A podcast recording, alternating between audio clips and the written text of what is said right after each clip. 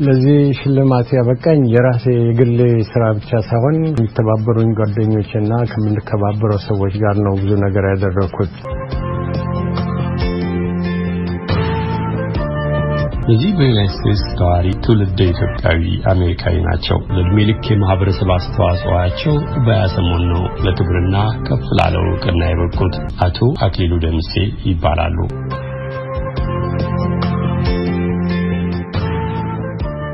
አቶ አክሊሉ ለረዥም ዓመታት የሚታወቁት የሲድ ወይንም የማህበረ ግዩራን ዘረ ኢትዮጵያ የሽልማት ድርጅት አንዱ መስራችና ረዥም ጊዜ ዋና ጸሐፊነት አገልግለዋል። ዛሬ ለየት ባለ ሁኔታ ነው ወዲህ ወደ ስቱዲያችን የመጡት። እድሜ ልኩን ያበረከቱት የበጎ አድራጎት የማህበረሰብ አስተዋጽኦ ለከፍተኛ ሽልማት አብቅቶታል። በቅድሚያ እንኳን ደስ ያሉ፣ እንኳንም ወደ ስቱዲያችን ብቅ አሉ። በጣም አመሰግናለሁ ስለተጋበዙ። አቶ አክሊሉ ድርጅታችሁ ቀደም ብዬ ያስተዋወቅኩት ማህበረ ግዩራን ዘረ ኢትዮጵያ በሰሩት ታላላቅ ስራ ኢትዮጵያውያንን ለክብር ለሽልማት ማብቃት ነበር ስራው። ዛሬ ግን በተራው እርስዎ ኖት ለሽልማት ለክብር በቅተው ያገኘነዎት። እስኪ ስለ ሽልማቱ ስለ ክብር እውቅናው ምንነት ባጭሩ ይግለጹልን። አዎ እኔም እንዳንተው ሽልማቱ ሊሰጠኝ ደብዳቤ ሲጻፍልኝ ይሄ ደግሞ ሽልማት እኔ አሜሪካ ከመጣሁ ነጮች አቆጣጠር ከ1970 ጀምሮ ያደረጉትን ነገር ሁሉ አይተው ስለሆነ ያከብሩኝ የፈለጉት በጣምም ደስ አለኝ። ደግሞም በጣም አስደንግጦኝ ነበር። ምክንያቱም እንደዚህ አይነት ትልቅ ሽልማት ተሸልሜ ስለማላውቅ ከዛም በፊት ልክ ነህ፣ በሲድ በኩል ነው ብዙ ጊዜ የምታወቀው። ሲድ በ1993 ነው የተቋቋመው። ከዛ በፊት በሰማኒያዎቹ ሚኒሊክ ሆል ፋውንዴሽን የሚባል በክሊቭላንድ ውስጥ የነበረ እዛ ተቋም ውስጥ እካፈል ነበር። በክሊቭላንድ አካባቢ የ community ያችን ፕሬዚዳንት ሆኜ አገልግያለሁ። ሌሎች ሌሎች በኋላ ጊዜ እንነጋገራለን አሉ። ግን ይሄ ትልቅ ነው የምለው በተጨማሪም አዲስ ስም ስለሰጠኝና ልክ በእንግሊዝ ሀገር knight እንደሚሆኑት በ Solomonic በንጉሳዊያን ስርዓት የመጣና ትልቁንና ዋናውን ሽልማት ደግሞ ይሄ የ Crown Council ኢትዮጵያን ክብር ኢትዮጵያን ጥሩነት የሚያንጸባርቅ ስለሆነ ኢትዮጵያን በጥሩ የሚያነሳ ማንኛውም organization ለእኔ ጥሩ ሆኖ ስለሚታየኝ በደስታ ተቀብየዋለሁ። መልካም እንዳሉት ለየት ያለ እውቅና ነው ያገኙት። በሽልማቱ ስነ ስርዓት ላይ ለሽልማት የበቁበት ስራ እንደተዘረዘረው በበርካታ የበጎ አድራጎት ስራዎች ውስጥ ተሳትፈዋል። አሁን መጨረሻ ከጠቀሱት እንነሳና የሚኖርበት ክፍለ ግዛት ውስጥ የኢትዮጵያውያን የባህል ቤት እንበለው ካልቸራል ጋርደን የሚል በቅርቡ አስተዋውቃችኋል። ኋላ ላይ ከመጡትና በጣም ጥቂት ቁጥር ካላቸው ነገር ግን ለትልቅ ስኬት ከበቁ ማህበረሰቦች አንዱ መሆን ችላቸዋል። ኢትዮጵያውያን በዛ አካባቢ ጥቂት ነው ቁጥራቸው። እስኪ ንገሩን፣ ከሱ ጀምረው ዋና ዋና የሚሏቸውን ስራዎችን መልከት እናድርግ። አዎ መቼም ለዚህ ሽልማት ያበቃኝ የራሴ የግሌ ስራ ብቻ ሳይሆን ከሚተባበሩኝ ጓደኞችና ከምንከባበረው ሰዎች ጋር ነው ብዙ ነገር ያደረግኩት። በራሴ አረኩ ብዬ እንኳን ለመኩራት የሚችለው አሜሪካኖቹ አቆጣጠር ገና በ1970 ወደ አሜሪካ ስመጣ የሴቶች ማህበር ግብዣ ጋብዘውኝ high school ነበር የመጣሁት በ American Field Service እና ትምህርት ቤት የመማር እድል አግኝቼ high school ስማር እነዚህ ሴቶች ጋበዙኝና ግብዣ በኋላ ምን እናድርግልህ ሲሉኝ ትምህርት ቤት ውስጥ እያንዳንዱ ልጅ አዳዲስ መጽሐፍ እና እያንዳንዱ ልጅ የራሱ መጽሐፍ አለው። እኛ ኢትዮጵያ ስንማር አንድ መጽሐፍ ለሁለት ለሶስት ነበር የምንካፈለው እና በዛን ጊዜ የፊዚክስ፣ የኬሚስትሪ፣ የ mathematics እና እንግሊዝኛ መጽሐፍ ለእኔ high school ብትልኩልኝ ነው ደስ የሚለኝ በማለት ሁለት አመት ሶስት አመት የሞላቸውን እኛ በዛን ጊዜ አዲስ የምንላቸው መጽሐፎች ሴቶቹ ክለብ አንድ ላይ አድርገው በዛን ጊዜ የሚኒሊክ ዳይሬክተር አቶ አግደው ረዴ በኋላ ዶክተር አግደው ረዴ የተባሉት አሁን አልፈዋል።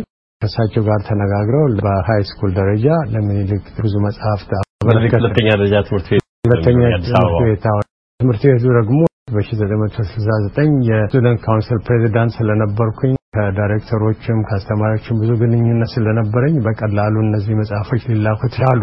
አጋጣሚ ተጠቅሞ Kiwanis Club የሚባል ሌላ እንደ ሮታሪ ክለብ አይነት የሆነ ባህ ውስጥ ያለ ይህንን ሰምቶ Optimist Creed የሚባል አንድ plaque ሰጠኝ። ይሄ እንግዲህ የዛሬ 50 ዓመት ገደማ መሆኑ ነው።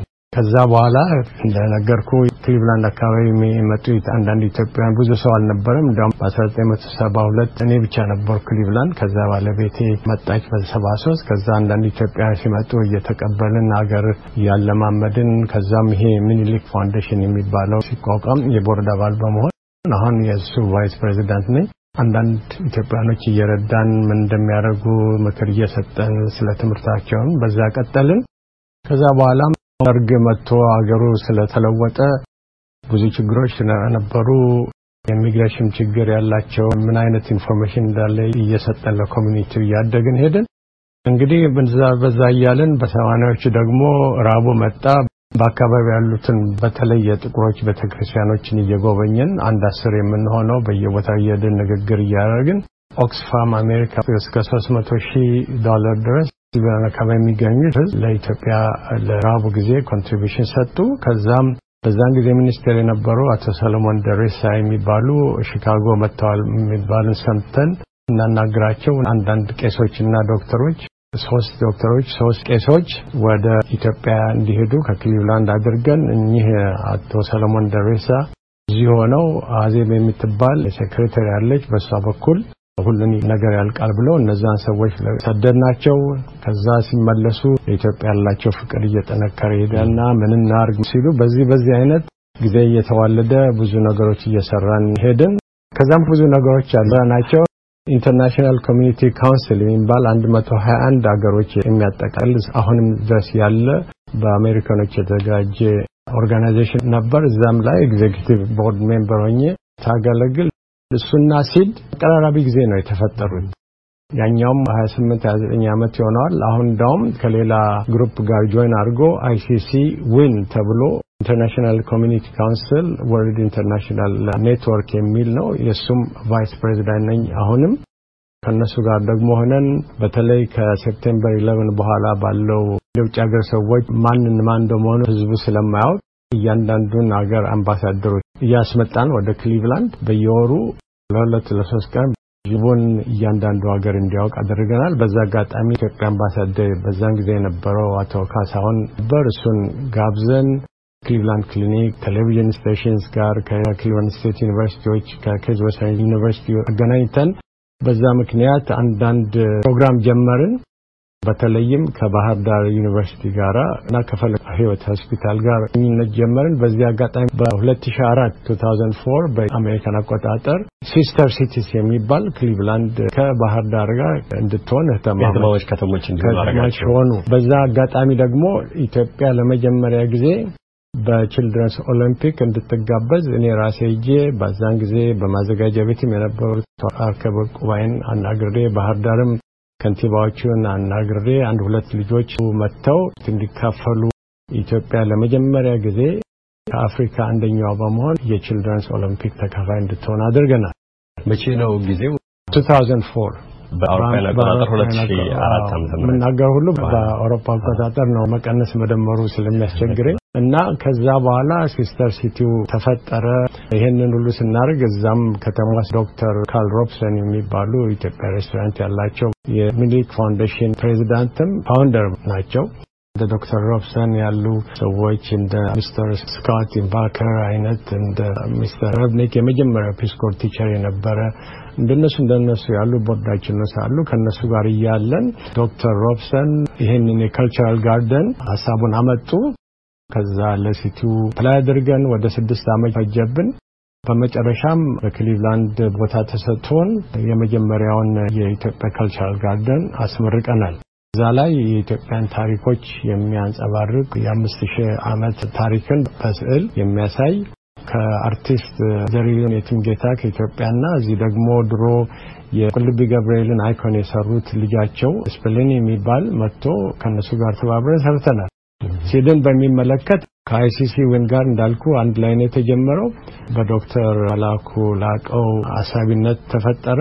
አንድ ላይ ተሰብስበን ውሃ የተገናኝተን ለምን እንደዚህ አናደርግም በማለት ልጆቹንም ራሳቸውን እንዲያውቁ በትምህርታቸው እንዲጎበዙ አሜሪካ የሚሰጣቸውን እድል እንዲጠቀሙ አዋቂዎችም ደግሞ ለኢትዮጵያ ጥሩ ነገር የሰሩት ለነሱ ጥሩ ምሳሌ ይሆናሉ ብለን የምንለውንም በሕይወት እንዳሉ ብናከብራቸው በማለት ጀመር ነው። ይኸው 27 ዓመቱን ጨርሷል። አሁን ደግሞ 28 ዓመት በበርካታ ዓመታት ውስጥ በርካታ ግዙፍ ስራዎች ስለሰሩ ስለ ስራዎቹ ዘርዝረንም የምንጨርስ አይመስለኝም። እንደማየው የምናወራው ጊዜ ገና በልጅነቱ በሰባዎቹ መጀመሪያ በአውሮፓውያኑ አቆጣጠር በ1960ዎቹ በኢትዮጵያውያን አቆጣጠር ወደ ዩናይትድ ስቴትስ የመጡት ነገር ግን ባህሉን አልረሱም፣ ቋንቋውን አልረሱም። እዚህ ሀገር ብዙ እንደኖረ ሰው አይደሉም።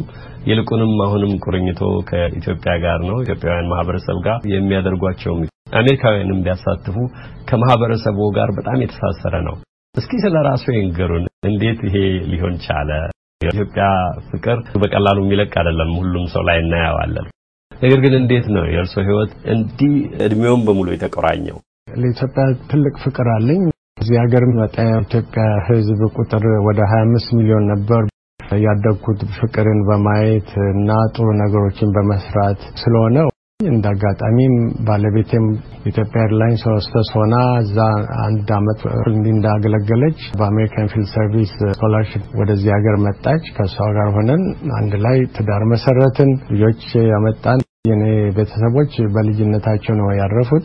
የእሱ አባት የአርበኛ ሊቀመንበር ስለነበሩ ወደዚህ ሀገር መጥተው ለልጆቻችንም ጥሩ ጥሩ አይነት ታሪክ አስተማሯቸው።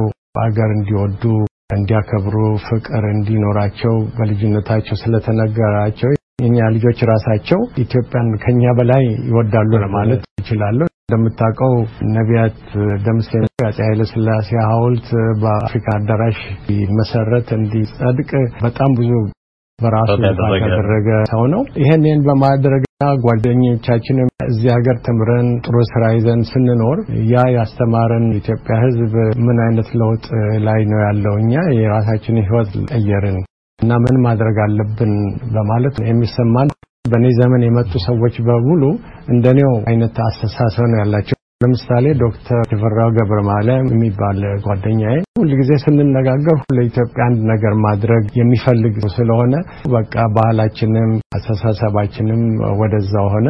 አማርኛው አሁን ብዙ ጠፍቶኛል ማለት እችላለሁ ከብዙ ጊዜ በኋላ ግን ቤት ውስጥ ስለምንናገረው ባህሉንም ስለምንጠብቅ የሁለቱንም ማለት ነው።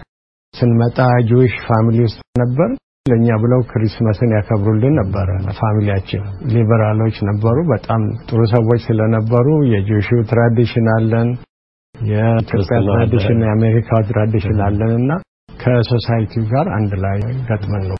አቶ አክሊሉ እርግጥም ከሀገር ጋር የተቆራኘው ህይወታችሁ በልጆቻችሁም የተገለጠ ይመስላል። የልጆቻችሁን ማንነት ጠቀስ አድርገዋል። ገፋ አድርገን እንጫወታለን።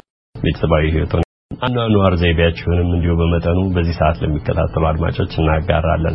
ከዚያ በፊት ግን በስራዎቹ ትልቅ ስፍራ ከሚሰጠው ከአርባ ዓመታት በላይ የስራ ህይወት የአገልግሎት ዘመን በኋላም ጡረታ ወጥተውም ዛሬም ስራውን ማቆም ጡረታ መውጣት የፈለጉ አይመስሉም። በእርግጥ አፍላ ጎረምሳ ነው የሚመስሉት ለሚመለከተው። ወደ ኢትዮጵያ ተመልሰው ወጣቶችን ህይወት ለመቀየር የሚችል ቅድም ከጠቀሷቸው ወዳጆ ጋር ሆነው አንድ ድርጅት አቋቁማቸዋል። በእንግሊዝኛው አይስ ፋውንዴሽን ይሰኛል።